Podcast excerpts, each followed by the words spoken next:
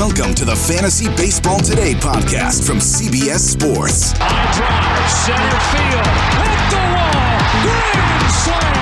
This is magnificent. Got a fantasy question? Email fantasybaseball at cbsi.com. Get ready to win your league. Where fantasy becomes reality. Now, here's Frank, Scott, Chris, and Adam. We need more outfielders. Well, you've got it. Welcome in to Fantasy Baseball Today on Tuesday, February 22nd, 2022. Lots of twos in the date there. Thought that date was actually pretty neat. I am Frank Stampfl, joined by Scott White and Chris Towers with our outfield preview part two. In case you needed another one, looking to get through the top 60 or so in ADP with sleepers, breakouts, busts, and more. There's just so many outfielders to talk about. Let's just jump right in today, Scott. No time wasted, which this might be your favorite podcast ever. Is no no mm-hmm. pleasantries. Mm-hmm. Not even gonna ask you how you're doing. None. Let's uh, let's pick up where we left off, and we'll start with three, going between pick 68 and 80. Brandon Lowe with an ADP of 68.6 in the sixth round. Ketel Marte at pick 77, and JD Martinez at 79.6 ADP. Uh, that is in the seventh round. We spoke about both Brandon Lowe and Ketel Marte on the second base preview. Uh, we were okay with Lowe, just to know that he's very streaky. Scott likes Marte, while Chris loves Cattell Marte. And that brings us to JD Martinez, who had a very fine season last year, finished 41st overall in Roto, averaged 3.2 fantasy points per game, 286 batting average, 28 homers, 92 runs scored, 99 RBI. Scott, it seems like the fluky 2020 is behind us. JD Martinez is, for the most part, back. The only thing that concerns me, he had this awesome April. Mm. From May 1st on, he hit 273, 19 homers, 805 OPS. So, like, you know, he was good, but not great over the final five months. How much does that actually matter to you? Not that much. I, I, I wish it didn't happen. I wish it didn't play out that way, right? Because in April, remember, nobody in the league was hitting. Oh, it Oh, yeah. was a disastrous month for offense across the entire sport, and JD Martinez is, is looking like the league MVP at that point. No, obviously he's back. So you know, it was it was a little weird that the the rest of the season played out the way that it did, and and given that he's 34 years old, you, you, you can't help but wonder if if maybe the skills declined a little bit there. But if you look at the actual skill measures via Statcast, how hard he hits the ball, how much contact he makes, etc. You know, even go month by month with it, it doesn't look too concerning. So, you know, given that he's he's he's kind of in this range of outfielders where he's he's clearly going after the studs. I, still think he's capable of being a stud himself. I, I think I think I think the value is pretty nice. Uh, I think maybe people are discounting too much because of the way the last five months went. Yeah, I mostly agree with that, Chris. I, I like JD Martinez. I think he's a true four category contributor. You know, not going to give you any speed at all, but if you do need some pop in the middle of your draft in a categories league, points league, he's obviously still great. Um, Scott mentioned some of the Statcast numbers: 90th percentile average exit velocity, 81st percentile in barrel rate. He hit the ball really hard when he put it in the air. I actually think that his home run to fly ball ratio can improve based on where it was at last year. So I like this value for JD Martinez, regardless of format, really. Yeah, I think it's fine. Um, you know, if you look under the hood, there's some like, well, he started swinging a little bit more and he started chasing a little bit more, and maybe that's a, a result of having to cheat a little bit with a declining skill set to catch up to stuff, and and you know maybe that's the kind of thing that like, well, it didn't really affect him last season. Maybe it starts to chip away at the skill set, but the underlying numbers are mostly strong. The, the the quality of contact, especially, is not nearly as good as it was at his peak. But that was because he was one of the you know eight or nine best hitters in baseball at his peak. You know, if he's one of the twenty or twenty five best hitters in baseball, that's still plenty valuable at the cost he's at. So, yeah, I think it's a good lineup. It's a you know good underlying skill set. So I think JD Martinez will will be pretty good this season. Obviously, you know, he turns 35 in August, so there's the chance the bottom falls out, but it doesn't seem like there are a ton of red flags there. Three more outfielders going between picks 84 and 87. So bunched up here in this group, all in the early eighth round range. And it's everybody's favorite group to talk about this offseason. Christian Yelich at 84.4, Giancarlo Stanton at 86.4, Cody Bellinger at pick 87 on the nose. Three former MVPs. And we'll start with Yelich versus Bellinger because I think Stanton is a little bit different from these guys. Obviously, the skill set that he offers is different as well. He's probably closer to a JD Martinez type player, lower batting average average than uh, than what these players can provide if they're healthy and if they're right. So Scott, we'll start with you. Uh, who do you prefer between Yelich and Bellinger, and do you actually target them in this range of your draft? I don't. I don't target them. To answer your second question first, as is customary, uh, I, I just think there are too many high quality sure things still available in this range. It's just they, they're not the the value hasn't depreciated quite enough for me to take a chance on two players that I'm I'm not sure they'll they'll ever be right again. I think there's a higher percentage chance of Bellinger getting back to an MVP level than Yelich. I think Yelich, the condition of his back has contributed to his downfall, and you know there's obviously a long history of Hall of Fame caliber players who became significantly less than Hall of Fame caliber because of chronic back issues. Don Mattingly, Todd Helton. Uh, there are more examples, but those are the ones that immediately come to mind for me.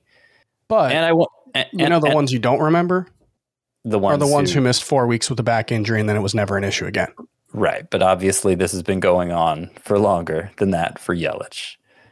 Uh, Bellinger, I feel like he just remember coming off the MVP season, he was changing up his mechanics, and then he had a dislocated shoulder in the playoffs, the 2020 playoffs after the short season, and so there was a shoulder surgery in there. Between the injury and his own, um, I don't know, lack of trust in himself, himself, he he just kind of tinkered his way out of being that kind of player, you know, and and it's just a mess right now. And could he get it back? I, I imagine if he can get it back, it, it would be the sort of thing that happens very suddenly. But he he may continue to look lost heading into this new season. I don't know. We don't we don't really have any insight as to what's going on with him. So I'm I'm scared of him because obviously he was useless last year two of the hardest players to figure out this offseason, Christian Yelich and Cody Bellinger. I actually tweeted out an article earlier. Uh, I advise everyone to check it out if you want to learn more about these two guys.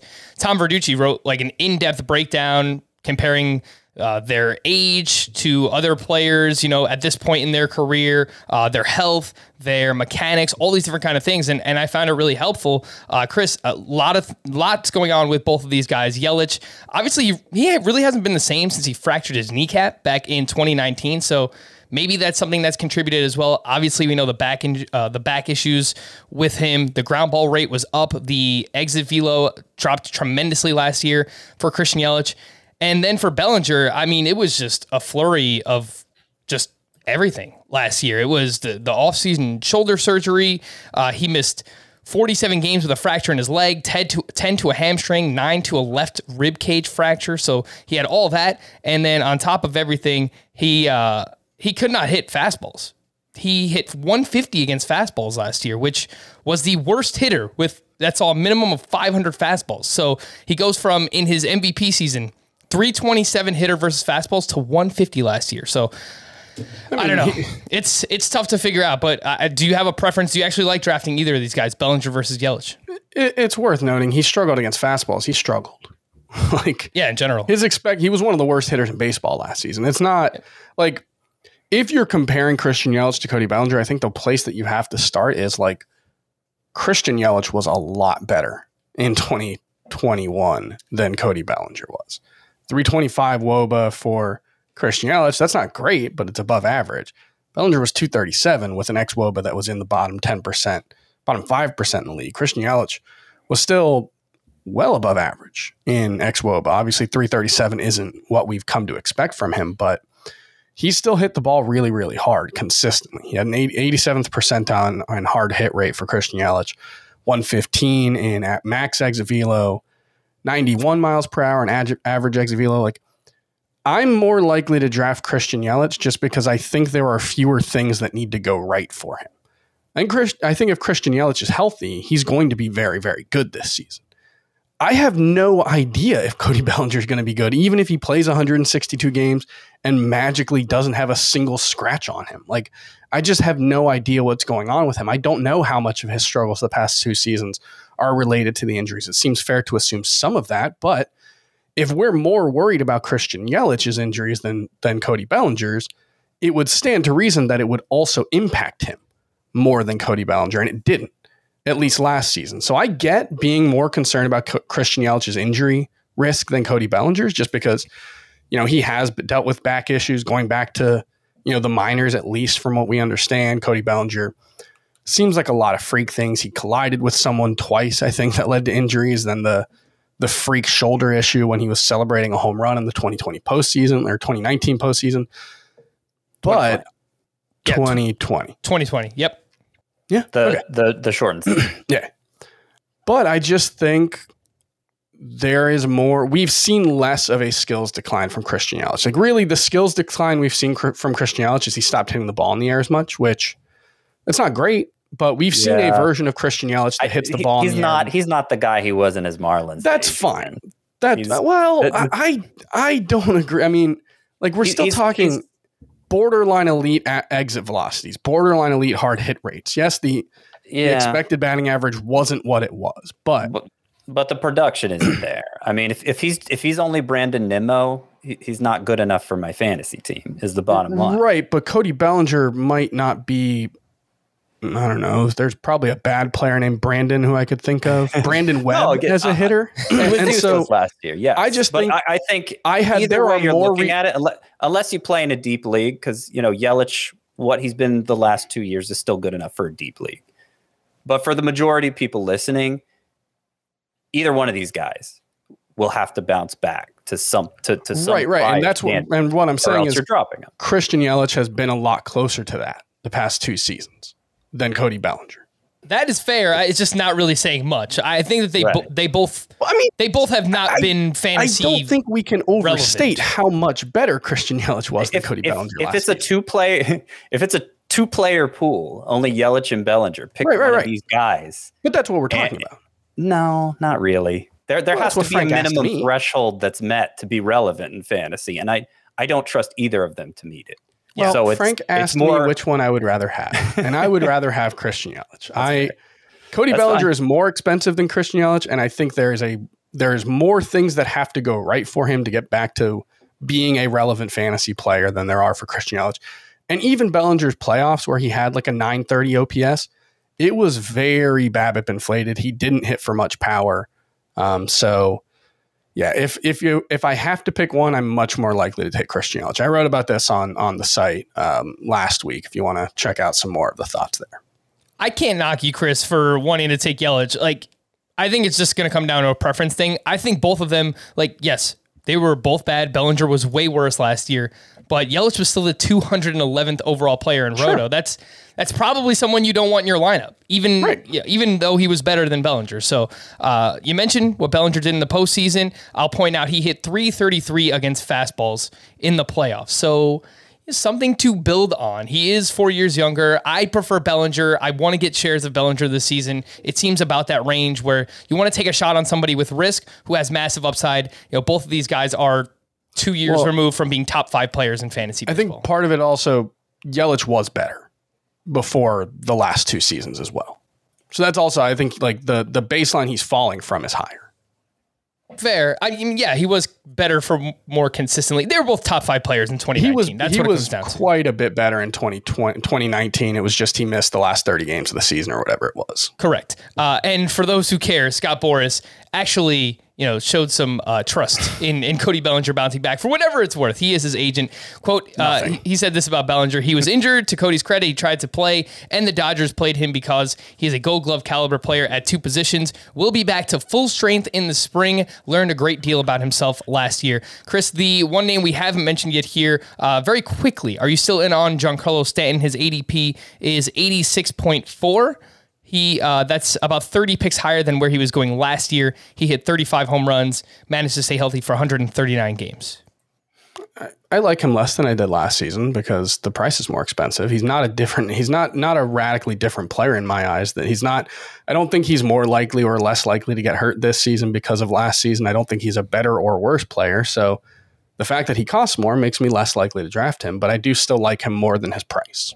All right, three more going between picks 87 and 97. Kris Bryant at 87.2, Bryan Reynolds at pick 94, both of those going in the eighth round. Mitch Haniger at 97.2, that is the early ninth round. This ADP comes according to Fantasy Pros, the same as yesterday's podcast as well. Uh, Kris Bryant, very solid last year, finished 67th overall in Roto, 3.0 fantasy points per game. We spoke about him extensively on our third base position preview. Scott, the other two names here, Bryan Reynolds and Mitch Haniger they both finished as top 40 players, yet they're not being drafted anywhere close to that this season. It seems like there's a sliver of distrust for each of these players. How do you feel about Bryan Reynolds and Mitch Haniger? I am much higher on Reynolds than Haniger. Same. I think Bryan Reynolds basically did what Bryan Reynolds profile sets him up to do. Hit about 300. He's a great line drive hitter, always going to have a high BABIP.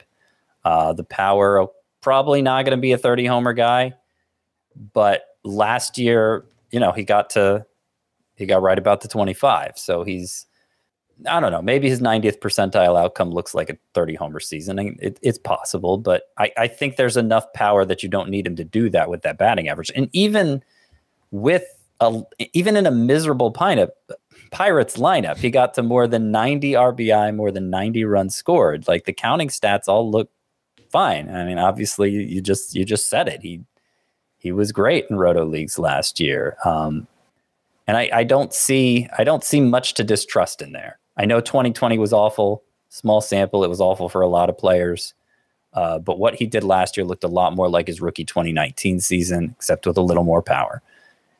Haniger, Haniger had a combined 210 runs in RBI. He hit 39 home runs, so you can understand the RBI he only reached base at a 318 clip. I don't know how he's going to score 110 runs again. And um, it, it just, his profile is so power focused. He just doesn't stand out enough to me from like the, like the Hunter Renfroe class of outfielders. I'd rather have him than Hunter Renfroe, but we're, shoot, they're going, how far apart are they? It's probably like, I think it's 80 picks, Scott. Yeah, something like that. I, I, I don't think there's that much difference between the two. They're both probably going to be, you know, probably going to give you a batting average in the 250 range.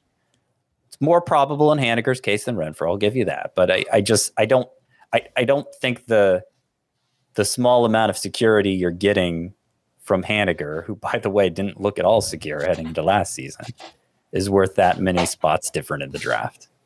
Mitch Haniger's ADP again is 97. Hunter Renfroe at 176. So yeah, just about an 80 spot difference between those two players. Uh, Chris, your thoughts on Bryan Reynolds versus Mitch Haniger? I agree with Scott. I think Reynolds is the safer player. People might not realize this. Mitch Haniger's 31 years old. When I saw mm-hmm. that today, I was like, what? How is he 31 years old? It's just I know he's missed a couple years, some very unfortunate injuries. Uh, I was it was awesome to see Mitch Haniger back, and uh, he was great last year. Chris, I just kind of feel like he got the best out of the quality of contact that he makes, which is not really great quality of contact. So I'm with Scott. I like Reynolds over Haniger. What do you think? Yeah, I think both are probably coming off something like the best fantasy seasons that they'll ever have. Reynolds, Haniger, he's probably more like a 30 to 32 homer guy, and he got 39. So you know, kind of whatever the difference in his production that would have been if he had hit 32 homers. Like he had an 803 OPS with 39 homers. That's that's a little scary just because it's like, man, he's really, you know, teetering on the edge, I think, of of not being all that great. I think the Hunter Renfroe comp is is reasonable. Bryan Reynolds, I don't think he can hit lefties well enough to repeat last season. Last season he had a 915 OPS against lefties. He was not nearly as good as that prior to that to 2021, and that came with a 413 BABIP. So I think the the production against I think he's probably more like a low to mid 700s OPS bat against lefties, but he might be a legitimate like high 800s, low 900s OPS guy against righties. And so the overall profile might end up being you know an 870 OPS with a really good batting average and 20-ish home runs. I don't know how valuable that's going to end up being in a lineup that should be pretty bad again, but I think he's uh, perfectly fine in this range. I but yeah, I do think these are two guys, Bryan Reynolds and uh, Mitch Haniger, who probably saw, you know, I don't know if I want to say a 90th percentile outcome, but uh, an outcome that I don't think they're all that likely to repeat. Yeah, I quickly pulled up Bryan Reynolds' minor league numbers to look at how he performed against lefties there, and some inconsistent, um, some inconsistency. 2018 stands out against lefties, 233 batting average, 638 OPS, but everything else looks pretty good. He is a switch hitter too, so yeah, I don't know. Maybe he takes a little bit of a step back against left-handed pitching, Chris, but uh, overall, I, I, think it's a pretty safe profile. Strong plate discipline, makes a lot of contact, hits a lot of line drives. I think a 30% line drive rate in the second half last year. So that's yeah. going to lend itself to a high batting average. You know, the pop, I just think I don't know, it's be... like 23, 25 home runs, which, you know, it's solid. Yeah, I think the the problem is like a median outcome might be like 20 homers, 85, 80 or something. And that it's it's the runs and RBI that really worry me more than anything. Like, given that I think last year was pretty close to, you know, not, you know, a, a best case scenario, and he still only had 183 in a decent number of games. That's where it gets hard for me to like get super excited about him. Um, but you know, the quality of a lineup can improve from one year to the next, and if they're 10% better offensively, they could still be one of the worst lineups in baseball and be much better. So I don't want to write them off because of that. O'Neil Cruz, baby. Let's go. Help out our Pirates. Help out our buddy Bryan Reynolds here. Uh, moving forward, I will not include other eligibility players because we've talked about them on other podcasts. So I, I should have just did that from the start of this podcast. But alas, uh, I'm not going to mention those other names anymore. We have three more going between picks 100 and 120. Jesse Winker at pick 103. In the ninth round, Austin Meadows at pick 120. Kyle Schwarber at pick 120.2, who has Scott's wandering eye. Kyle Schwarber does. Both of those are going at the end of the 10th round. Scott, we'll start with Jesse Winker here. I think, I don't think, I know that he is very talented when he plays. A 288 batting average, 888 OPS for his career. He averaged 3.7 fantasy points per game last season. The problem is that he has never played more than 113 games in a season and he cannot hit lefties. he is you might as well just put a traffic cone yeah. traffic cone up there because he's not he's he's just not hitting lefties. So I don't know. Last what do we year, what do we do with a player like this, Scott? Who's I mean, he's clearly very good, but can't stay uh-huh. healthy uh-huh. and has those struggles. Yeah, I struggle with Jesse Winker. I've I started with him ranked pretty high inside the top 20 at outfield for me and have just been kind of moving him down slowly because I find I don't really want to take him. So uh, I'll start with this and head to head points per game last year 3.72 is what Jesse Winker averaged. 3.72 uh, that's compared to Bryce Harper was 3.87. Kyle Tucker was 3.51. So Jesse Winker uh, was closer to Harper than Tucker in terms of head to head points per game last year. And both of those guys are first rounders, right? So he was awesome in first round caliber bat, at least in points leagues. But, you know, uh, the walk rate helps with that. But the, the point is, he was awesome no matter what format you're looking at. Like, he gets a lot more credit because he sustained it for a solid four months. I mean, he'd, he'd have stretches like that in previous years, but he would then have an awful month following up a great month. And, and we're like, who is this guy? We don't know. He did it for four solid months before getting hurt last year. Uh, so I, I feel more confident now than ever that Jesse Winker is good. And are we overstating the injury risk? I know Chris is always careful of that. We may be in Winker's case, but I keep coming back to those awful numbers against left-handers, and just how easy would it be for the Reds? And I know they're they're bleeding talent right now. Uh, they they don't have as many quality options that they're trying to get into the lineup anymore. But it, it would still be just so easy for them to sit him against most left-handers, if not all left-handers, with the splits are that bad. And And and that's gonna it's hurt. hard it's hard to quantify like how often that happened, but one way you can do it is percentage of his starts that came against lefties. It was 19% for the Reds as a team. It was 25.3%. Obviously, him missing time, maybe that explains some of it. But I do think there's some real risk of it just because he is, uh, uh, you know, sub 600 OPS for his career against lefties. It's, it's not even like a, like, you know, or he's exactly 600 OPS, and that's with, you know, a 305 OBP. It's 188 with a 295 slugging percentage against them. It's real bad. And like I mentioned, Bryan Reynolds, who might be a 900 OPS bat against righties and only a mid 700s OPS guy against lefties. Well, that's 150 points better. That's a like you can live with Yeah. Bryan Reynolds. He's an above average hitter against lefties, even if it drags his overall numbers down. Winker probably unless he takes a big step forward against lefties, he probably doesn't deserve to be in the lineup against them. Even on a team like the Reds, like they have someone in their organization who can put up a 700 OPS against lefties. Where's uh, the Punisher, Aristides Aquino? And so that's that's the tough thing is that like there's real risk there, and I don't know how big the season long upside is because of that. So, it, So uh, I I almost don't want to even bother with Jesse Winker in a three outfielder league, Yeah. which would include virtually all points leagues, which is his best format. So it's Yeah. uh, you know I feel like we're in, in between a rock and a hard place with him because like there's this potential for him to be great, but there's also potential for him to be worthless. I- it- it's just a weird situation. the injuries concern me quite a bit as well. It, look, I, I know I don't know that any of these things are related to each other, but they're pretty serious injuries. The last four mm-hmm. seasons, a strained hip flexor, right shoulder subluxation, which is what Fernando Tatis has been dealing with, a cervical strain in his spine, and then last year he dealt with an intercostal strain. So those are all pretty serious injuries for Winker. I think he's a really talented player, but it's hard for me to get behind it. I don't think they're going to bring back Castellanos. I think that's going to hurt the Reds lineup overall. So I like the player, but I don't like the cost at ADP 103. Austin Meadows was a player that I was very excited about last year, and he wasn't a complete letdown. He finished 75th overall in Roto, but I had him on a lot of teams, and, and I just didn't feel good about it. 234 batting average, 27 homers, 106 RBI, four steals with three caught stealing. So I don't think that we're depending on him for really any kind of speed anymore.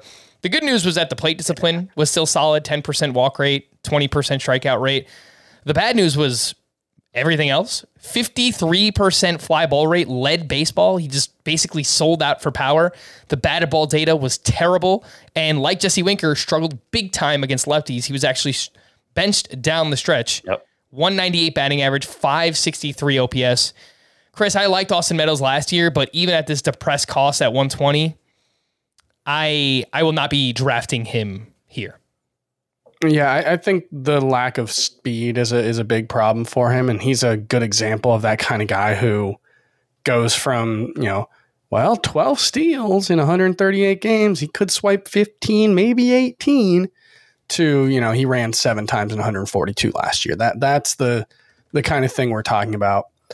He historically hasn't been as bad against lefties as he was last season, so it's possible that that was just you know a little bit of bad variance, but he's probably more likely to get benched with a 700 OPS against lefties than Winker is with a 600, just because it's the Rays and Right. they're better than the Reds and they're much more, you know, they're they're happy to bench guys. And you know, it's they- not like it's not like he's a focal point of the lineup. You know, he's he's yeah, he's not that good against righties either. yeah, yeah. is Eight, comes down 875 OPS against righties is good. It's very good, but it's not right. it's not so good that you know you you he had 234 last year. Yeah. So, yeah, I think the the underlying skill set has declined enough that it's hard to get super excited about him, but he's not so old that he couldn't figure something out.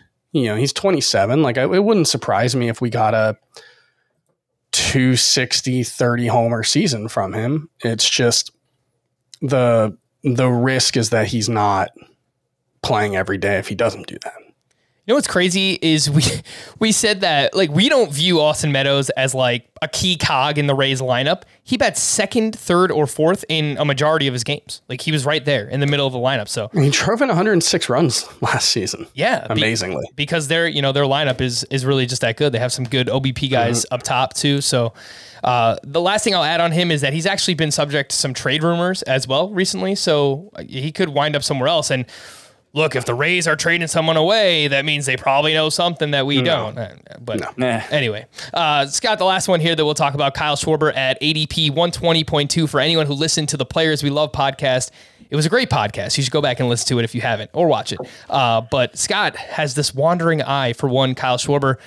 And I'm with you, Scott. I mean, he made adjustments last year. He was much better against lefties. Uh, the power was through the roof. He posted career highs in slugging percentage, isolated power, OPS, and now he's a free agent who's been linked to the Rockies. I mean, look, that would be a dream case scenario, but really, he's one of those guys where, like, wherever he goes, I think his power is going to play regardless. Yeah, I mean, he split last year between Washington and and and Boston as a left-handed hitter.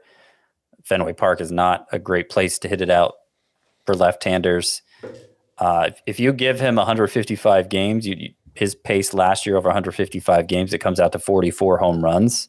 Oof. Uh, he he worked to recapture his stance, his mechanics from college, from early in the minors when he looked like he was just going to be this otherworldly hitter. It was one of the most exciting players from his draft class, and uh, seemed to pay immediate dividends. He had, you know, if not for the injury, he would have clearly had a career season, and you could argue he had a career season anyway, even in 399 at bats. I think, I think if you're drafting him, uh, the the modest expectation is what he did in 2019, which was hit 250 with 38 home runs. I think it could be a lot better than that. Last year, he hit 266 again with a 44 home run pace, and we'll see where it goes. Uh, but I'm not worried about him sitting against left-handers anymore. I like him more than Mitch Haniger, who we talked about earlier. I like him more than Giancarlo Stanton. I he's he's kind of my favorite mid-round power bat as a guy who's one of his chief focuses this year is not to underdo it with the power. All right, yeah, I I think he's good regardless of format too. Points league, obviously, he walks a ton, and then if you play in Roto again, Scott, like you just said, if you need power in those middle rounds, he is a fantastic target. Again, that is Kyle Schwarber, ADP one twenty point two. We have three more going between picks one thirty and one forty. Jarred Kelenic at pick 131, Trent Grisham at 131.6. Those are right around the end of the 11th round. And then Joey Gallo at pick 137.6. He's going in the 12th round. Chris, it was an up and down season for Jarred Kelenic, mostly down. He did flash in September, which obviously is a very small sample size, but I think it's worth mentioning. 248 batting average, seven homers, three steals, an 854 OPS, better plate discipline. Quality of contact wasn't great, but the barrel rate was very high. So when he put the ball in the air, he was he was crushing the ball in the air. Uh, what do you think about this cost? Seems a little high for Kelenic.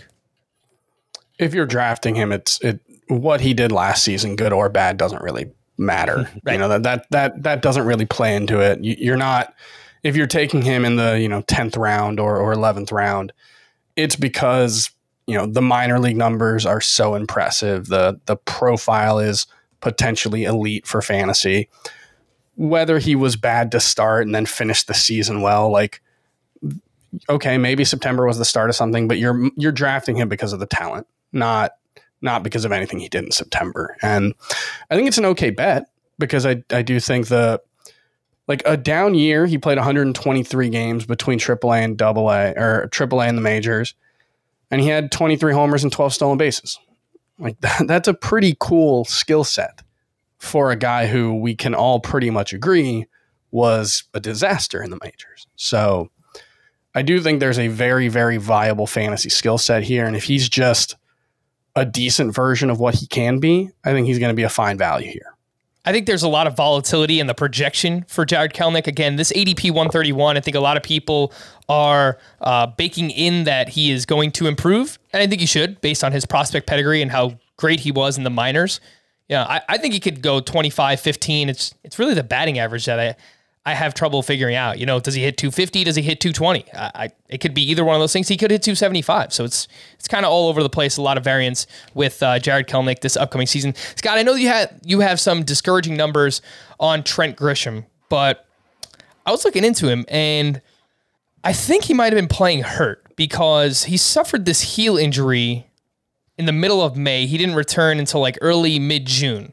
Before the heel injury, he hit 301, six homers, seven steals, and 898 OPS with nearly a 91 mile per hour average exit velocity.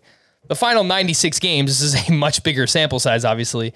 He hit 218, nine homers, six steals, a 675 OPS. So I think that there might be some reasoning for him playing this poorly is, you know, he was playing through an injury. I mean, that's a fine glass half full perspective, but I, I think you could sum it up easier than that. I mean, he doesn't hit the ball very hard. Average exit velocity was only 38th percentile last year. He, hang on, I want to make sure I'm right about this before I say it. I think he puts the ball in the air a ton, right? Like his, he, he's. I think it- it's it- pretty evenly distributed. I don't, I don't think there's any kind of outlier batted ball data with him. Yeah, well, okay, you're right. the big thing for him is he does pop the ball up quite a bit. He didn't Yeah, do so not last year though, Chris. Seven percent. That's that's not mm-hmm. bad at all. but it's it's the sort of thing we've seen for so many players, Austin Meadows included. Like when you do put it in the air, it takes a lot more to get it out than it used to, and and I just don't think Grisham has it in him. So yeah, I. He, he's going to have to kind of reinvent himself to get the most out of what he has, and I don't know that what he has is going to be that useful. Yeah, and, and the other thing when you just look at his whole career is like there are these stretches throughout his career where you can really talk yourself into him. The first month of 2021, the first month of 2020, most of 2019. You know, he had a thousand OPS in AAA. But then you look at his overall numbers and it's like, well, he's hit 255 in the minors with a 792 OPS. In the majors, he's hit mm-hmm. 243 with a 758 OPS. He's Yeah. been like a 15 ish stolen base guy overall. And so I mean, it's even, like even last year he stole 14, 13. 13 in 13. 132 games. And so, like, we're, we're we're we're we're overpaying for so many like 12 13 14 steel guys. But you Like, can- as if they're 25 steel guys. You can just- squint and see a 20 homer, 20 stolen base season from him. Yeah, I I, mean, think the that's batting kind of average is- he was on in 2020 Yeah, I think the batting average is pretty, probably going to be pretty bad, pretty mediocre at best. Um, and yeah, I I think, like, I, I don't, I don't know if the the upside is if there's a super easy path to that 2020 upside, but a- at this cost, like he's what 70 picks cheaper than he was last year. It's a lot easier to swallow that. Um, when I don't know if the profile has changed all that much. yeah I, I just i just honestly i just think he's going to be useless I, I just like by the end of the season the padres weren't even playing him every day like that that tells That is you a fair. lot right there Yeah, I, I, from August on, he basically hit seventh, eighth, or ninth in the lineup more than he let off. So that's saying something. They lost some confidence in him. Maybe he was playing hurt. Maybe this is just who he is, like an inconsistent player, month to month, year to year, whatever it might be. The, pro- the cost isn't that prohibitive, Scott. I guess that would be the, the pro. I mean, 131.6. It's it's not a huge price tag, but isn't he going right after Jarred Kelenic yeah. Um, uh, uh, okay, so let's see some other play. Rhys Hoskins and Josh Bell and CJ. Gr- The whole profit pocket at first base is going after him. Yeah, I'd rather have those Framber. Valdez is the next starting pitcher off the board. Willie Adames is going after him. I mean, there's really good players available in this range. I think that's a decent range for him in Roto. Yeah, I just I don't Like I, I I like think Josh there's Bell and Rhys Hoskins. or speed to keep. Well, I, I like Josh Bell and Rhys Hoskins, but like there's a decent chance they hit 230 or 240 with 33 home runs, and like that's fine. That's pretty useful, Yeah, I mean, but Grisham it's not probably hitting 230 or 240. right. But if he steals, if he goes 15 15, that's probably not much less value. I don't think hanging on for those two steals every month. I Sure. just, I just, I, I had Trent Grisham last year. I wasn't keeping him in my line. Right. Sure. Yep. Uh, yeah, I, I think it comes down to preference, and if you don't want to target those whatever 15 15 kind of players uh, if that's who you think Grisham is then then yeah you could stay away from him.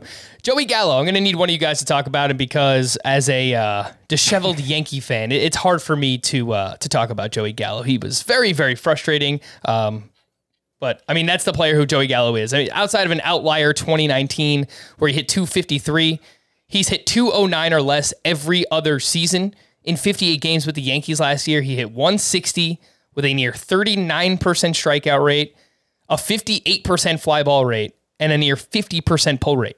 So he clearly was trying to pull everything to the short porch, or he was striking out. That was basically it, or walking. And it was incredibly frustrating to watch. So uh, I I have been called fat a lot in my life. I'm a, I'm a bigger guy. Uh, and it still happens occasionally. The Twitter trolls, you know, they'll, they'll come after you and try to make you feel bad about yourself.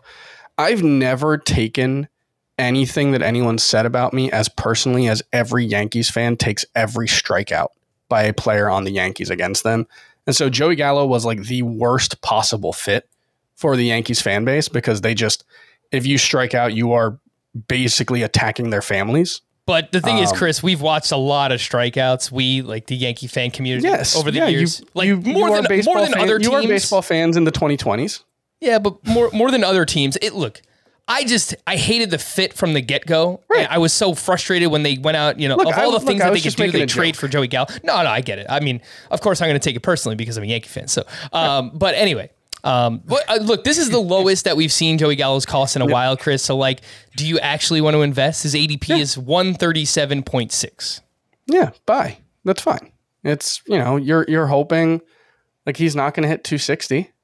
You know there there was that like what was it 2019 where he played roughly half a season and hit a lot more line drives and it, it looked like oh Joey Gallo may not be killing your batting average, but he's hit under 200 in, in 163 games since then. Yeah, almost exactly. No, uh, 210 games la- since then, and I think that's probably you know, you're you're hoping for 225 with a ton of home runs and that you can make up for the batting average elsewhere because he walks a ton. He led the American League in walks last season. So that the batting average may not hurt you as much. But yeah, you know what you're getting. There's You know, something that- that's there's something to be said for consistency, and you know what you're getting from You know what Joey you're Gallo. getting from April through September. You Oh, don't know yeah. what you're getting It's a mess. It's a mess. in a random week in May. You know? sure. just to prove that this isn't like an angry Yankee fan thing, I have never owned Joey Gallo in my life. He's just a player that is too frustrating. If, if from a head to head perspective, Yeah. you need consistency on a weekly basis. That's not Joey Gallo. And in Roto, I just can't take that batting average hit. I, I like to protect Yeah. the batting average. I, I like to, you know, contribute, find steals throughout the course of the draft as well. And like, I don't know, like if Joey you want to walks draft, so much, if you, that if, batting average hit is less than you think. It, it's Oh. these, but it's, it's, you know, he's there and it's like these, uh, I don't know, Tommy Edman types or, you know, guys who get pushed up because of stolen bases and you're probably going to get below average production everywhere else. Gallo's kind of the opposite. You know you're getting below average production at batting average, and you're hoping that he gives you above average production in at least three other categories, and he very well may. You should. Um, so it's the kind of thing where like it just highlights that if you can't get power and you can't get or you can't get speed early in your draft, you're gonna have to pick from some imperfect players, and I'd rather do that with someone like Max Muncy or Joey Votto, who's going later than him, than you know, or even um, potentially Rhys Hoskins. I mean, Gallo's going to hit more homers, I think, but Hoskins may, may is probably going to hit for a better batting average. So I, I think he's okay at this range, but things haven't gone according to plan. If you are the one who ends up taking Joey Votto or Joey Gallo, Last point on Joey Gallo. great. If you want Gallo on your team in a categories league, just plan it beforehand. Unless you want to tank your batting average or punt it, go ahead. I mean, you could punt batting average then and take a bunch of these guys. But if you want to be somewhat competitive in batting average, plan on how you want to build that batting average up early so that you can take the hit from Joey Gallo later on in your drafts. Before we hit the break, we do have a live mock draft tonight by the time you are listening to this, Tuesday, February 22nd, 9 p.m. Eastern Time. This time a 12 team head to head category draft. All three of us will be here. See if I can get a special guest as well. Uh, but yes, come hang out with us Tuesday night, 9 p.m. Eastern time for another live draft, and we'll record a mailbag podcast afterwards. So send in some questions as well. Fantasy baseball at cbsi.com. That's the letter I, or drop a question in an Apple podcast review. We're going to take a quick break. We have more ADP up next here on Fantasy Baseball today. Did you know that while over 60% of Americans dream of starting their own business, less than 20% of them take the first step? The reason? Building a business is tough. Tailor Brands is simplifying the business journey. From launching and managing to growing your business, Tailor Brands isn't just another tool, it's your online business partner from launch to success. With Tailor Brands, building your dream business becomes an effortless experience. Their comprehensive platform guides you through every step, ensuring you have everything you need in one place. From LLC formation to bookkeeping, invoicing to acquiring licenses and permits, and even setting up your bank account. Tailor Brands handles it all seamlessly. And our listeners will receive 35% off Tailor Brands LLC formation plans using our link, tailorbrands.com slash CBS Sports. That's T A I L O R B R A N D S dot com slash CBS Sports. So start your business journey today with Tailor Brands. All right, so let's jump back into ADP. We have five outfielders going from picks 145 to picks 170. Lourdes Gurriel at pick 146.4. We have Adolis Garcia at 161.6. Alex Verdugo, 161.8. Dylan Carlson at pick 162. And Myles Straw going at pick 167.8. This is all the 13th or 14th round. Scott, do you find yourself targeting anybody in this range? Gurriel, Garcia, Verdugo, Carlson, Myles Straw.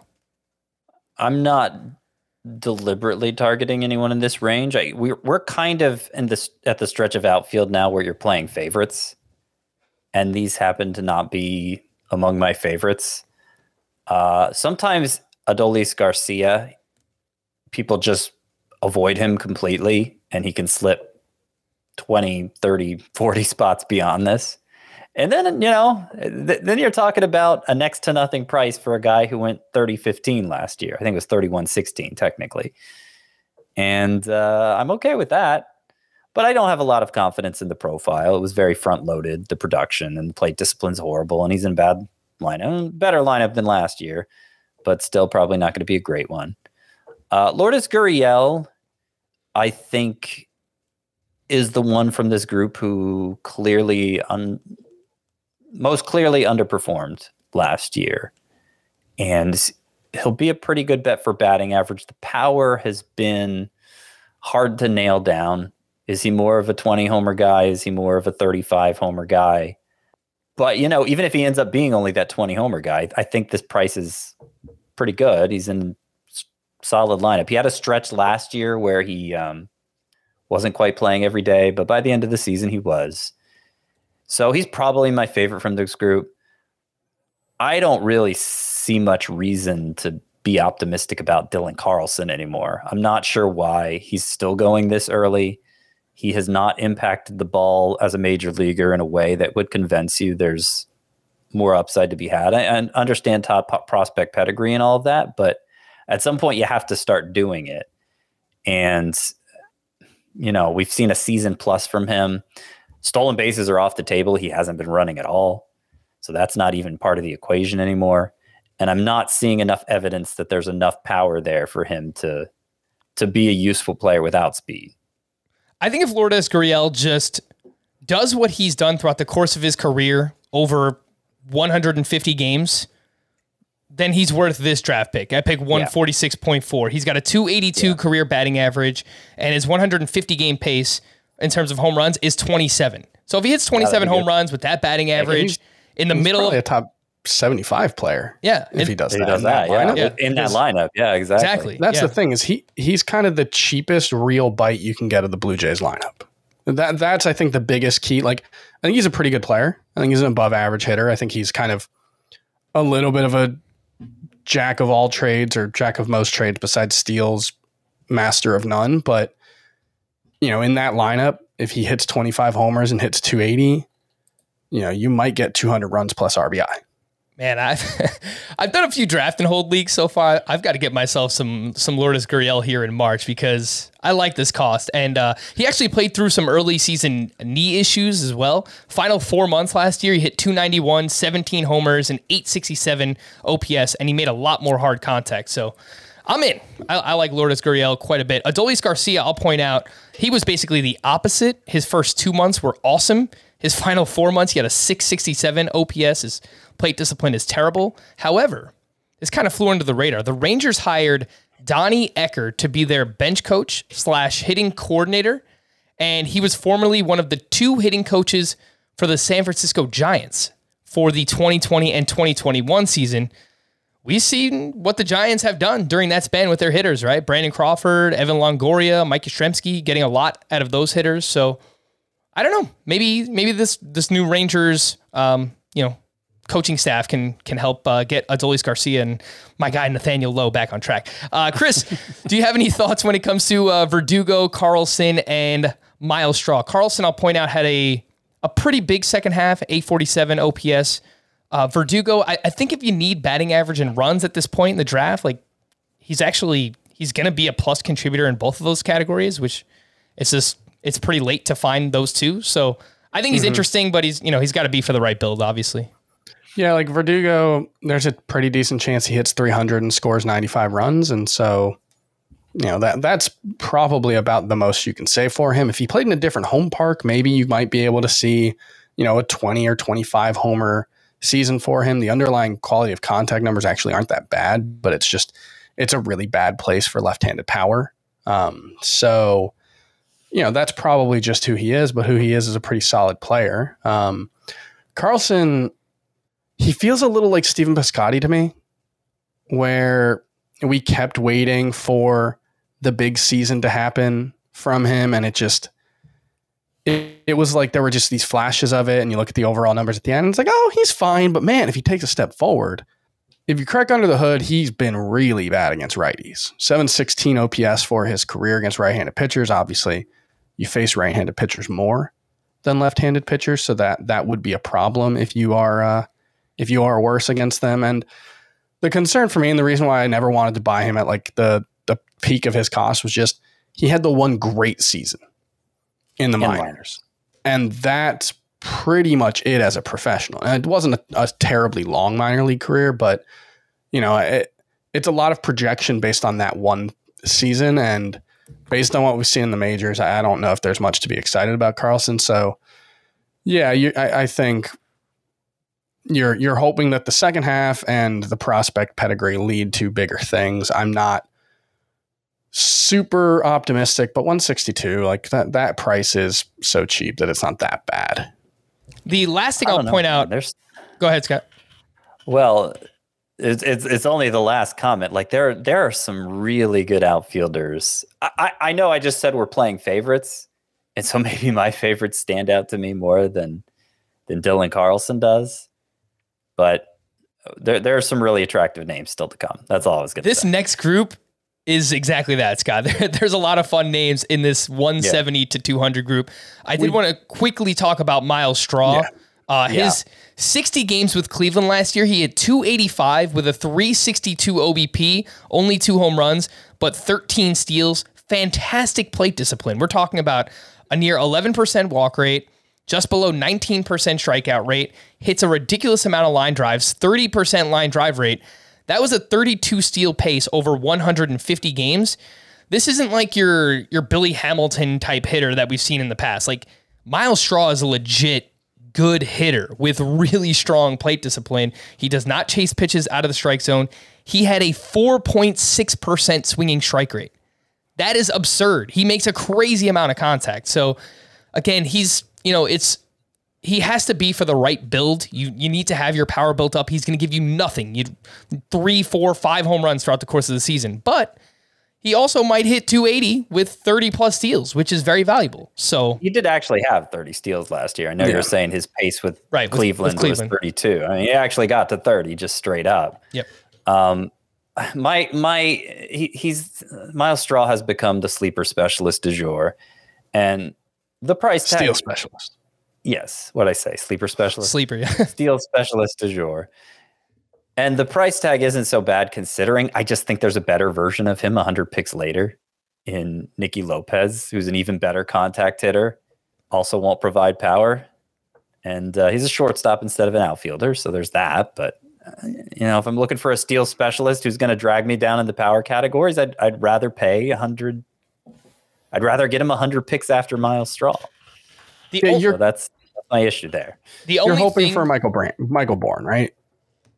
That's that's the kind of profile you're hoping for, yeah, the, and that's Go ahead, Chris. possible. That's a long time ago at this point. right. That's Michael that's the one that came to mind. You know, I Like, gotcha. Uh, but but that that's also part of it is that there just aren't that many guys like that anymore. Um, and my concern with hitters like that is he walks a lot. He also just almost never swings. Like he had a forty percent swing rate last season, and so it's like, how much is he going to walk if pitchers start throwing fifty five percent of the pitches in the strike zone against him? You know, if they really start attacking him for some reason, you know, it was only fifty three percent last season. That's not so high that you know it, it seems like it's the most extreme version of that and he's just got no power like zero. I, that's so that's the concern is that like what if pitchers start attacking him more his the walk rate slips to 8% the strikeout rate goes up to 22% like that might be a player who doesn't play every day. And so I, think that's the risk with Myles Straw is like the margin for error is razor thin with his kind of profile. And um the, but again the price isn't bad We see six more going between picks 170 and 200. Michael Conforto at pick 173, still a free agent. Hunter Renfroe at 176. Marcel Ozuna at pick 180. Avisail Garcia at pick 182.2. Jorge Soler at pick 193. And Robbie Grossman at pick 195.2. Chris, we'll start with you here. Of this group of six, again, Conforto, Renfroe, Ozuna, Avisail Garcia, Soler, Grossman. Who are your, let's say, two favorites of this group? Well, you know, Renfroe, a lot of his production came when Darren Waller was out, so I don't know if he can. Sus- uh, sorry, sorry, sorry. Um, it's Well- weird that well there's played. two Well played. professional athletes at a high level who are have the same name. My two favorites in this range are probably. I think Ozuna is probably the best hitter of this group. I actually, I'm not sure it's all that close if he's playing every day for the Braves, um, which we still don't know. But the last we heard, uh, you know, he served his suspension last season. Last we heard, the Braves manager did say, you know, they expect him to be a part of the team. So I think he's definitely like a decent amount better than everyone else here. Um, He was I the number one outfielder in fantasy in 2020. It's worth Yeah. pointing out. I would say Conforto is probably the the one I like the best out of the the other two, and that or the, the rest of this group, and that's mostly just by the dip. You know, a lot of these guys you're you're buying at something like the highest price you're ever going to get them for. You know, Renfroe, like maybe he repeats it, but I think the more likely outcome is you know the RBI come way down because he's you know never really been a guy who drives in a bunch of runs even when he hits 30 homers. So I I think he's probably more fringy. I think um, Avisail Garcia is a little underrated. He's a decent source of average and pop, um, but it's a, not a great lineup. And then Soler at 193 is a very nice value. Yeah, I So just love I talked group. about all of them when you asked me to talk about two. this is I just a love- great group, so I don't blame you. Yeah. It's I can eh, depending on what you need, I could see going after anybody anybody in this group. Honestly, the one that I'll probably draft least i- is Avisail Garcia, and it's just because everybody else here is either coming well not off of a better season because he had a very good year, but obviously moving over to Marlins Park. Uh, I don't really buy the the home run to fly ball ratio from last year, but like Conforto's done it at a high level before. Ozuna's done it. Jorge Soler, you know, Grossman. If you need speed at this point, he went 2020 last year. He was one of 10 players to do that. So I'm with you. I I, I really like everybody in this group. Scott, who are who are your favorites? My favorite is Hunter Renfroe, uh, who is one of the few Chris didn't mention. He was the number 19. Oh, I did out- mention him. I don't like him. I'm sorry. Oh, okay. he's he was the number 19 outfielder in Roto last year, and now he's going outside the top 40 among outfielders. So clearly, clearly not respected for what he actually did. The power has never been in question. He got the strikeout rate down to 22%, which was good enough to keep him in the lineup, keep the batting average respectable. And now he's going to Milwaukee, where, you know, I don't know that there's a chance for more, but if, if there's any park, if there's any venue you can go to that improves your uh, your potential as a hitter, Milwaukee is certainly among the top three. I'm looking for at, at what part at every part of the draft. I'm looking for the player who stands out the most for his power potential, and I think Renfroe uh, in this range is one of them. I like Ozuna. I like Soler, another player who stands out for his potential at the range of the draft he's going in. I, I you know, he he hit 48 home runs in 2019 and looked a lot like that hitter again, basically in the second half last year. His first half was horrible, so the overall numbers aren't that great. But he was incredible power hit in the second half. We all know what he did in the World Series, and uh, there's no risk to the cost. Um, so those three really stand out for me. And I also want to highlight Robbie Grossman because he was one of just a handful of players who went 2020 last year. Good OBPs, always had a easy time getting on base. He's never really gotten the playing time before that he got last year. But he did enough with it that I think the Tigers, even as an organization looking to take the next step, they're going to give him the benefit of the doubt. If he gets off to a slow start, he may lose every day at bats. He did only hit 230 something last year but you can get away with that kind of batting average when you walk like he does. So I, I, I find, I find you know everybody's paying up for these 15 steal guys. Grossman being a 20 steal guy, and and it doesn't seem like anybody's willing to pay up for him. So I find I end up with him a lot. As an industry, I feel like we do the why draft this guy when you can get the same production 50 picks later kind of thing, but you kind of see a lot of that with Trent Grisham versus Robbie Grossman, right? It's, you know, mm-hmm. 15 to 20 homers and steals. They're both high OBP guys, probably going to have a lower batting yeah. average. So I think they're very similar players. And, again, you can get Robbie Grossman this much further around pick 200. So. Well, I mean, Grossman was significantly better than Grisham, Grisham last year. Sure. It's worth noting. Yep. I, I think you could do that with Grisham and Lane Thomas, who's you know, not even drafted in most five outfielder leagues. Yes, you could Scotty. make that kind of comparison. We'll get to Lane Thomas in just a little bit. Uh, Chris, I do agree with you with Michael Conforto. I think people have gone too far the other way. The ADP all the way down at 173. He's going 100 picks later than where he was last year. He finishes a top 60 overall player in both 2019 and 2020. Missed significant time last year with a hamstring injury in the first half, and then in the second half, he wasn't great, but he he was solid. He bounced back a little bit. 252 batting average, 11 homers, 792 OPS. Uh, Conforto, currently a free agent too, has been linked to the White Sox. Would be nice. I just I gotta say for Conforto because you know all year I was holding out hope. Ah, the underlying numbers look mostly like Michael Conforto. Why is he not performing like Michael Conforto? He's one of the players I flagged as potentially being ruined by the juice ball because he just doesn't hit the ball that hard and I'm look, I'm not going to be right about all those guys. Obviously, he, he's one of those players that I'm avoiding for that reason. Scott, when was the juice ball most prevalent? It was 2018 and 2019, right? Well, 2019 appeared to be the most when it was at its juiciest, but the juice ball era is basically second half of 2016 okay. through 2020. All right, so yeah, that's that's a pretty big portion of Conforto's career. Because I was going to say from 2015 to 2020, his entire career leading up to last season, he was an 843 OPS bat. So, yeah, I mean, that, that's, that's a all, very valuable player. That's but, all juice ball era. Yeah. No, it's a, it's yep. a fair point. Uh, Marcell Ozuna, you guys talked about him quite a bit. I mean, he's from a year to like yearly consistency is all over the place, but I mm-hmm. mean, has about as much upside as anybody in this range. Jorge Soler hit 14 home runs in 55 games with the Braves last season. That's a 38 homer pace over 150 games. So he is a free agent right now as well. Uh, we will f- see where he winds up. Let's get into sleepers, breakouts, and busts, and then we'll wrap up with a little bit more ADP, some of those really late round options. And Scotty, we will start with you, a sleeper in the outfield. So this is one of the obviously outfield is an enormous position. I don't know how we're supposed to limit ourselves to just one yeah, for take, each category. Take as many as you position. want. Okay, well, I'll run through a couple that we've talked about already. Uh, Jorge Soler, I have here.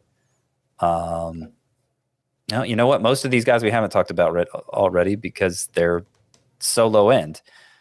I'll highlight Connor Joe. Connor Joe is probably my favorite of the low end outfielders. Uh, he has He may be, he may be the Rockies' leadoff hitter this year, which in and of itself would make him a sleeper, right? But he earned it by how he performed specifically last August, but really the whole time he was up with the major league club. Reached base at a 387 clip. This is a guy who past few years in the minors was always reaching base around 400, 400 clip. Really good on base skills, um, which you know, playing half his games at Coors Field is going to lead to a lot of run scoring potential.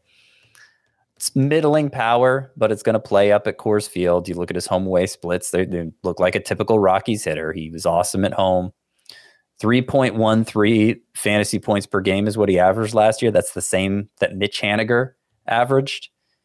And, uh, you know, mostly for me, what it comes down to is, is are the Rockies going to give him that chance to be an everyday player? The, the addition of the DH spot obviously helps with that. And they were prepared to do that because of the way he performed uh, last August. I think, who was it was injured? I think it was Raimel Tapia was injured. Correct and Connor Joe, uh, they they were they were planning to play him in center just to keep his bat in the lineup, and then he hurt his groin and missed the rest of the season. So, do they pick up where they left off with him? If they do, then he's a steal. I think as the what is it, 104th outfielder off the board, going 346th overall on average. So he's my favorite. A couple other low end guys. I mentioned Lane Thomas, Frank. I'm sure you're going to talk about him. I also like Rafael Ortega. Those three, like that's the the rebuild leadoff, leadoff trio. They're all project to be the leadoff hitters for their respective teams the majority of the time, and yet they're going. They're all going outside the top 300 players overall, right? Yeah. So especially yeah. in in deeper outfielder leagues or you know anywhere where you start five outfielders, if you can get one of these guys on the back end uh, or even as a bench bat just to see what happens early on in the season. Anyone who's heard Kokomo Friday, you've heard it. Frank loves him some Connor Joe. Yeah, I do. Yep. I do love me some yep. Connor Joe for a lot of the reasons that Scott mentioned. Lots of line drives, great plate discipline. If this guy's leading off consistently for the Rockies, we could get 280 plus, 20 plus homers, I don't know, 90 plus runs scored, and he's going outside the top 300. So, and, and I do want to point out because I feel like every time we argue for sleepers, of course, we only present the upside case because that's what we're arguing, right? well, and most of them are so cheap that the downside case doesn't matter. Exactly. The the reason people don't buy into them is because they're really old career minor leaguers. Connor Joe's 29 and he's getting his first real shot in the majors. Uh, I believe Rafael Ortega of the Cubs is the same age and then Lane Thomas is also in his late 20s. So that's why. Like the only reason they're getting this chance to play so often is because these teams don't have anybody better. But the little bit we saw of them last year, they they earned the right to play more. Ortega, uh, 11 home runs and 12 stolen bases in 330 plate appearances. So, you know, they're you just project that out. He's coming close to 2020 season. And again, probably going to be batting leadoff for the Cubs, at least against right handed pitchers. All right, Chris, you're up. A sleeper in the outfield. Adell. He crushed the ball at AAA last season. And he, he's one of those guys who's been around for such a long time. Like I feel like he's we've really been talking about him for fantasy as someone, you know, to stash really probably since 2019, I would say. Uh, you know, he was probably one of the guys that we were stashing in 2019 drafts, and all of a sudden now we're here four draft years later, and he still hasn't made an impact at the major league level. He's not even 23 yet. Uh, Jo Adell is a year and a half younger than Adley Rutschman, who's probably the the top prospect in baseball right now. So that's just to highlight how young he is. He had a 934 OPS at AAA last season, and in the major league level, the numbers haven't been good. 594 OPS overall, 703 last season. 98th percentile on sprint speed, 89th percentile max exit velocity. So he's flashed those elite tools. Uh, and in 2020, he, he was actually 97th percentile in max exit velo. So clearly the elite tools are there. It's very Byron Buxton, you know, where he's had a lot of injuries. He hasn't played all that much, actually. You know, he's been a professional for going back to 2017 and he's played 370 games. So he's pretty raw in terms of development time but he's got I don't know if he's got first round potential for fantasy. I don't know if they'll let him run as much as that, but he clearly has the skill set to be a 30 homer, 20 steal guy who doesn't hurt you anywhere. And he's going, let's see, 233.7 his, is his ADP in A- NFBC drafts. And remember, that's a, a format that tends to value higher variance upside picks like Jo Adell. So you can get him with one of your last picks. And I think Jo Adell has superstar potential. I'm with you, Chris. I wrote him up in Breakouts 1.0, so a little bit of sneak peek. But Jake, uh, Jo Adell was my breakout pick here.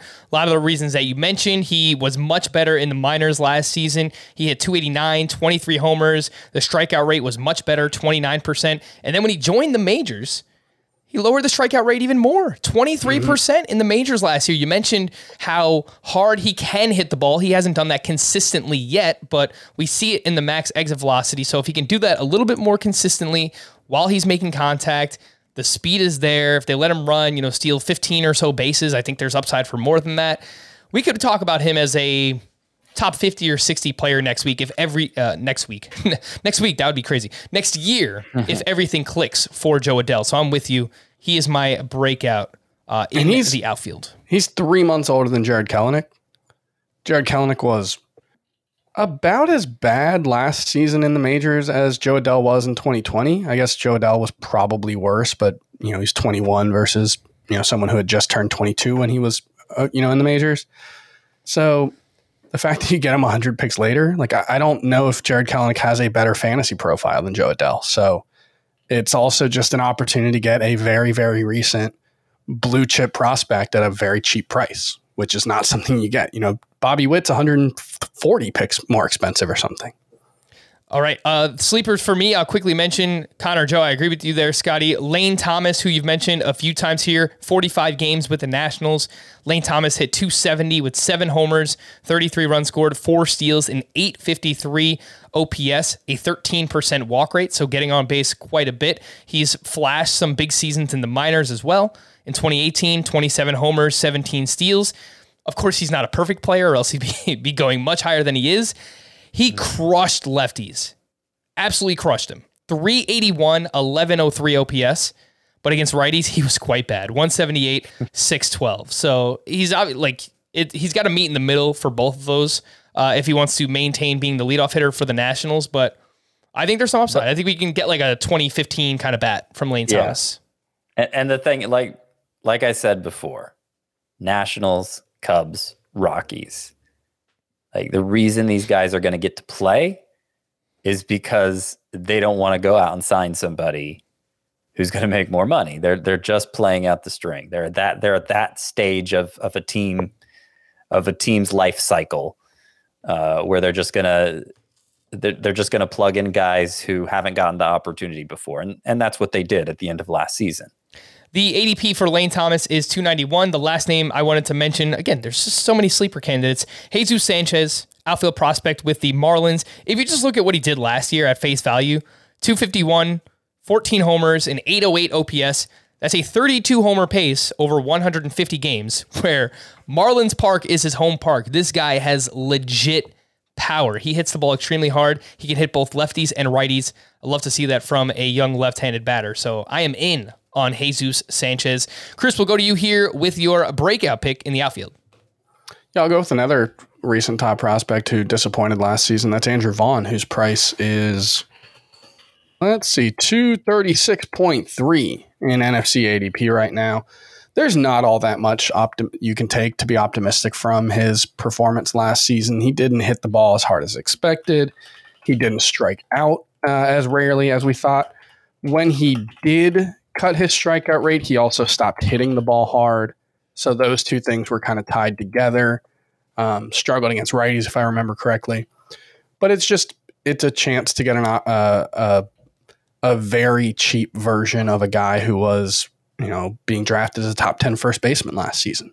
We don't know you know exactly where he's going to play, whether he's going to be an everyday player right now, but there were, you know, he did hit the ball hard. He hit the ball hard consistently, 81st percentile and hard hit rate, 94th percentile max exit velo. So the, the skills are there.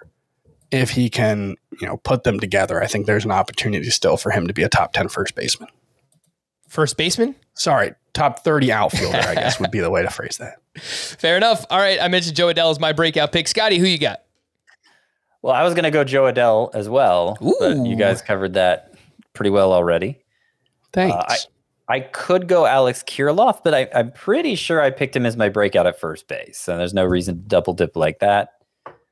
I, I'll, I guess I'll say Kyle Schwarber because I, I am hopeful that he can have he can have career best numbers this year. That's what I'm that's what I'm crossing my fingers and hoping to get when I take him in the middle of the draft. So yeah, I, I already talked about him and why. I'll say Kyle Schwarber. All right, a bust for me. Tyler O'Neill spoke about him on yesterday's podcast. I worry about the plate discipline, the strikeouts. I think there's a lot of volatility in that batting average, even though he does impact the ball very hard. Uh, I think he's dealt with a lot of injuries the past couple of years as well. I just really don't like the the price tag. You know, he's going you know, inside the top 60, 70 picks. It's, it's very high. I understand it. He was awesome last year. I'm worried about Tyler O'Neill myself. Uh, Scott, a bust from you in the outfield. Okay. So we talked about Castellanos in the previous show. We talked about Austin Meadows today. The one that I want to stress the hardest, though, is Randy Arozarena, who we talked about in part one of the outfield preview, too. Just one of the biggest overachievers, according to StatCast last year. Uh, X batting average, X slug. They look they look as yucky as Cavan Biggio's did in 2020 when we were all Mhm. over him being a bust. Um, and and you know, I, I think maybe people are a little too certain about him being a 20 steals guy, even because he was only 20 for 30 last year. The Rays are not a risk taking team um, in, terms of uh, in terms of stealing bases. So you know, if, if he loses that and takes a step back as a hitter, like he could go the Trent Grisham route, where I'm this time next year, I'm saying I'm not even sure he's he's going to be worth rostering. And Chris, what would you like to add to Randy Arozarena? Well, uh, I think Scott hit it on the head. We had a good discussion about him yesterday. I'm as enough. pessimistic as Scott is. The one thing I will point out as well, he has shown zero ability to hit anything but fastballs. Uh, last season, his expected wOBA against breaking pitches was 227. Against off speed pitches, it was 250.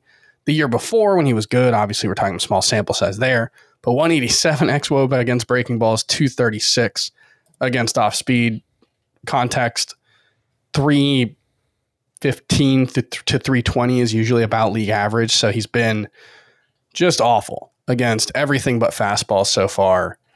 And uh, that's in addition to all the other things that Scott already said. I think there's a chance, and a not insignificant chance, that he's just not an everyday player. All right. Well, I think I've already got two or three shares of Randy Arozarena. I should probably stop drafting Randy Arozarena. Hey, Let- man, you do you. You don't have to hate him just because we do. Hey, I, I respect you guys, man. And look, you're not the only ones. Yeah, I, I posted something on Twitter about him today, and uh, you know a lot of people uh, had similar thoughts. So uh, he's a polarizing player, and I get it. Uh, let's wrap up with some more ADP review. These are really late round options going outside the top 200. We'll mention a few prospects here as well. Uh, six players going from picks 200 through 215 includes Eddie Rosario, Michael Brantley, Akil Baddoo, Andrew Benintendi. Charlie Blackmon and the aforementioned Andrew Vaughn. Scott, I think that Eddie Rosario is getting pushed down because he's still a free agent. We don't know where he's going to play yet. He was quite bad last year. Obviously, worth mentioning that. But prior to 2021, he finished 53rd overall or better in Roto each season from 2018 to 2020. 53rd or better. His ADP is now outside the top 200. Seems a little bit too aggressive the other way for me. Yeah, yeah. He, uh, he and um, Jorge Soler both got a lot of attention in the postseason. Obviously, Jorge Soler was World Series MVP. Eddie Rosario NLCS MVP. I mentioned Jorge Soler, how much better he looked in the second half of the year. Uh, you know, uh, they got back to homering at that same pace that made him a 48 homer guy in 2019. Eddie Rosario is a similar story. So he strained his abdominal in late August, returned or he strained his abdominal earlier on in the season. He returned in late August, and in 48 games from late August through the postseason. So I'm counting end of regular season and postseason. 48 games. Eddie Rosario hit 316 with 10 homers and a 975 OPS. I'm not saying that's who he is, but I'm I'm saying I'm saying that player that we saw um, so being such a consistent contributor in fantasy those years prior to last year is probably still in there, and we shouldn't write him off because of an injury plagued season. There's still top 30 potential here. Universal DH should definitely help too. Eddie Rosario is a butcher in the outfield. So, uh, man, get this guy in the National League, American League, wherever. Uh, get him a DH spot. I think he'll perform quite well there. Uh, Chris, Eddie Rosario, Brantley, Baddoo, Benintendi, Blackmon, Vaughn. Do you have one or two here that you like to target late? Um, yeah, Vaughn for sure. Blackmon, I think, is a is a decent target late. You know, there was weird stuff with his batted ball or his uh, home road splits last season that make me believe that there's room for him to bounce back. Um, I don't think he's a super high ceiling player anymore, but I think he should be a top, you know, 50 outfielder or so. And um, Baddoo is a really interesting player. He's sort of like a more extreme version of a Jazz Chisholm or, you know, Randy Arozarena is similar as well, where his tools for sure, you know, the the the underlying skill set is potentially very intriguing. He just can't hit lefties at all, or at least he couldn't hit lefties at all last season. He I think he had one extra base hit against them in like 103 or 108 plate appearances. Um, struck out 30 percent of the time. I think that's going to be a real problem for him, and the fact that they hit him a lot against lefties made his overall numbers look better, and I think it it lowers his overall ceiling until if and until he can figure that out. But it's worth remembering he had never played above a ball, I believe, last season. He was a Rule Five pick, and so yep. the fact that he held his own at the major league level is pretty interesting.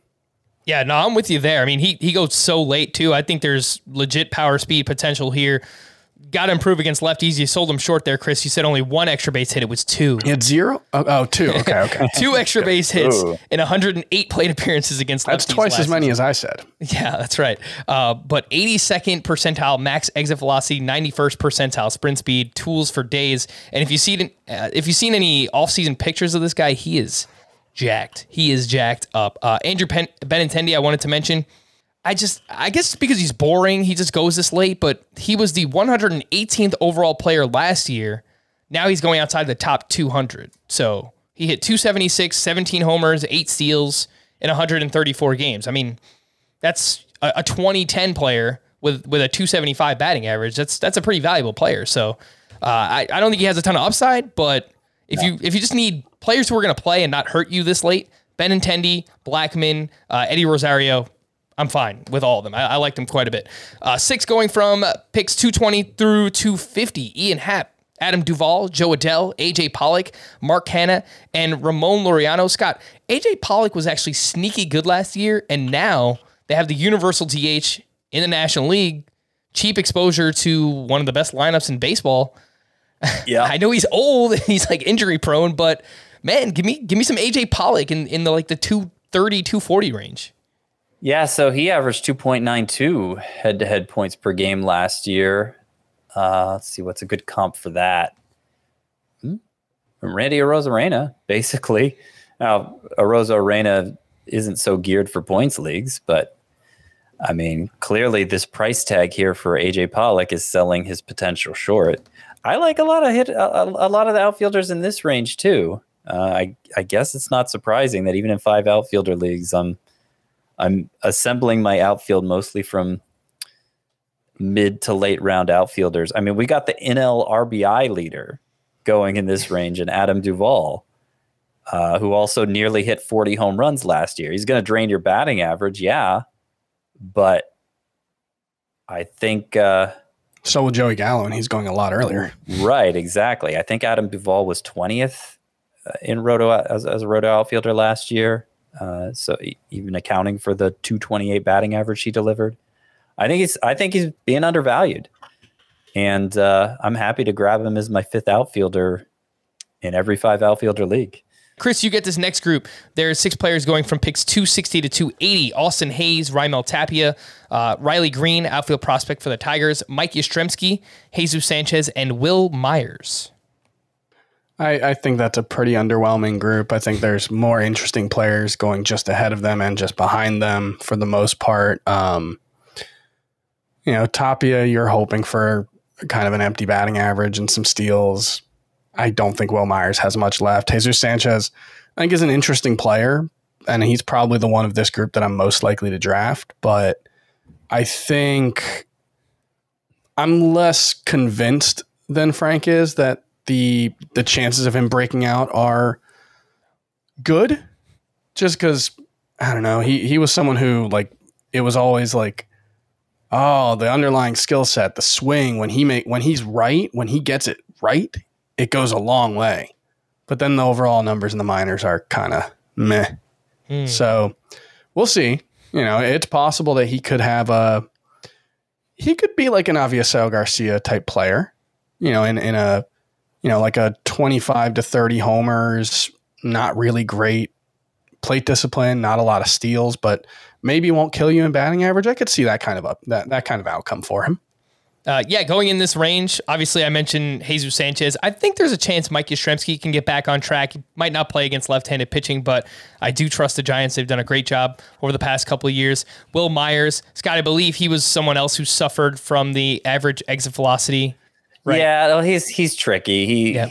I, I put him in that in that column because last year's average exit velocity wasn't good, but he and Yo, uh, Yoan Moncada, the White Sox third baseman, their exit velocity, average exit velocities have been all over the place. There there have been years where Wil Myers has hit the ball harder on average than he did last year. So I just think He is streaky in the literal sense, not just like the production is The streaky. outcome. He is streaky. Right. Right. Yeah. Just too just too volatile in a way that's clearly costing him playing time. So I just don't have that much interest anymore, as Chris said.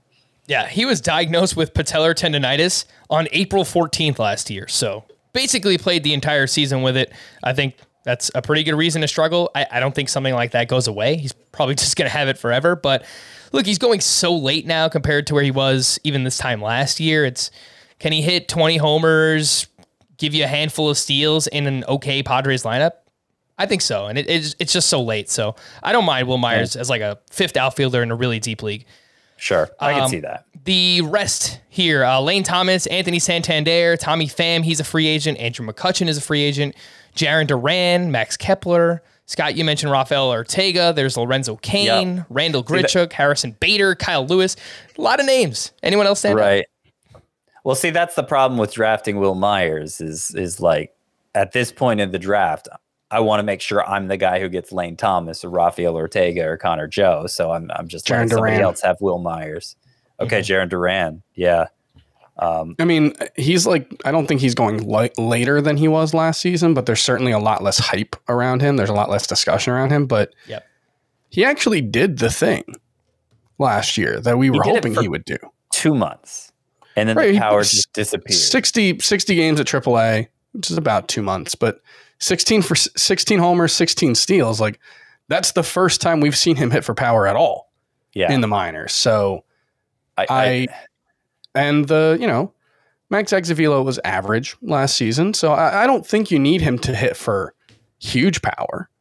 But if he's just got a little bit of pop, yeah. I mean, he could be a Trent Grisham esque player with more speed, perhaps. Yeah, maybe. I, I I don't have a good read on him anymore because yeah, he came out of the gate like gangbusters and it's like, "Oh my gosh, is this going to be a 30-30 guy?"